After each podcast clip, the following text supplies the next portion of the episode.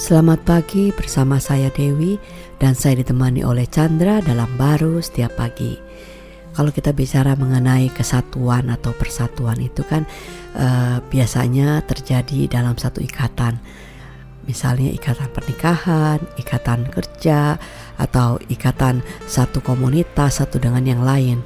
Namun sebagus-bagusnya uh, ikatan yang ada sekarang ini mungkin uh, sifatnya tidak bisa kekal ya.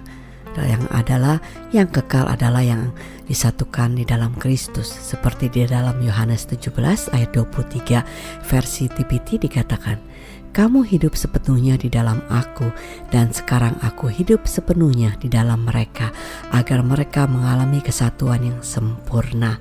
Nah, kalau kita mengalami satu kesatuan yang sempurna seperti Kristus ini, itu beda banget kan ya hasilnya dan juga sifatnya.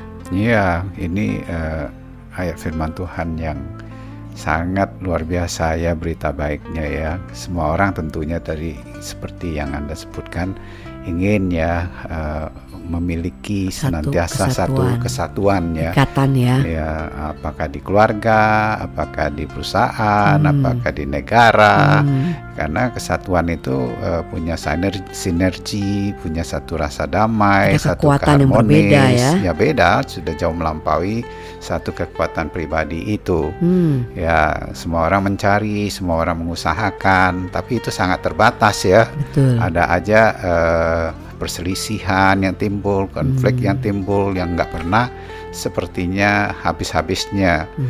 Nah, maka itu uh, sebenarnya Tuhan itu tahu uh, manusia itu pada prinsip dasarnya dia itu udah terpisah ya hmm. dengan Tuhan ya itulah uh, walaupun diusahakan dan kesatuan tapi rohnya pemisah sebenarnya. Walau ada satu ikatan apa pun juga ya. Iya, sebenarnya dia inginkan apa yang hilang itu dengan dirinya dengan kekuatan untuk dapatkan, tapi nggak hmm. bisa, nggak hmm. ada di hidupnya dia. Dia sudah dikuasai oleh perpecahan itu sendiri hmm. uh, sebagai simbol hidup di bawah dosa atau kematian itu. Hmm.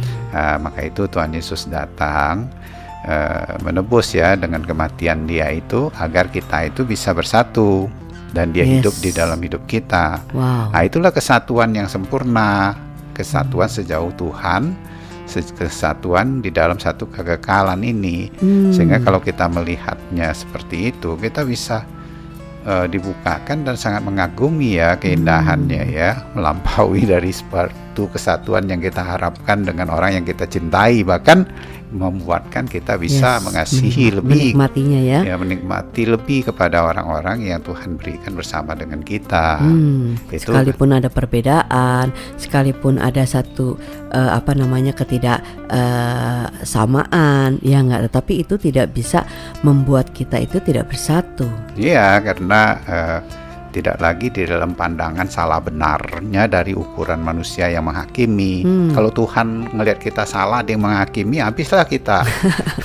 Tapi ada kasih dia yang sempurna, justru dia mau turun, wow. merendahkan dirinya untuk uh, uh, menanggung um, dari ketidakbisaan kita, hmm. sehingga dia bisa memberikan kemampuan dia, ya kan, nah, sehingga kita nggak menghakimi tidak menuntut, hmm. tapi ada aja uh, uh, pandangan kita besarnya Tuhan sudah lakukan dan makin kita menerimanya uh, kita bisa menghargai orang itu wow. dan diri kita juga. Wow, suatu kesatuan yang benar-benar uh, luar biasa ya. Ya, itu sesuatu yang tidak bisa dilakukan oleh manusia, tapi sudah diberikan percaya, terima, alami tidak lagi banyak ada berbagai uh, satu kesulitan akan konflik-konflik yang dihadapi.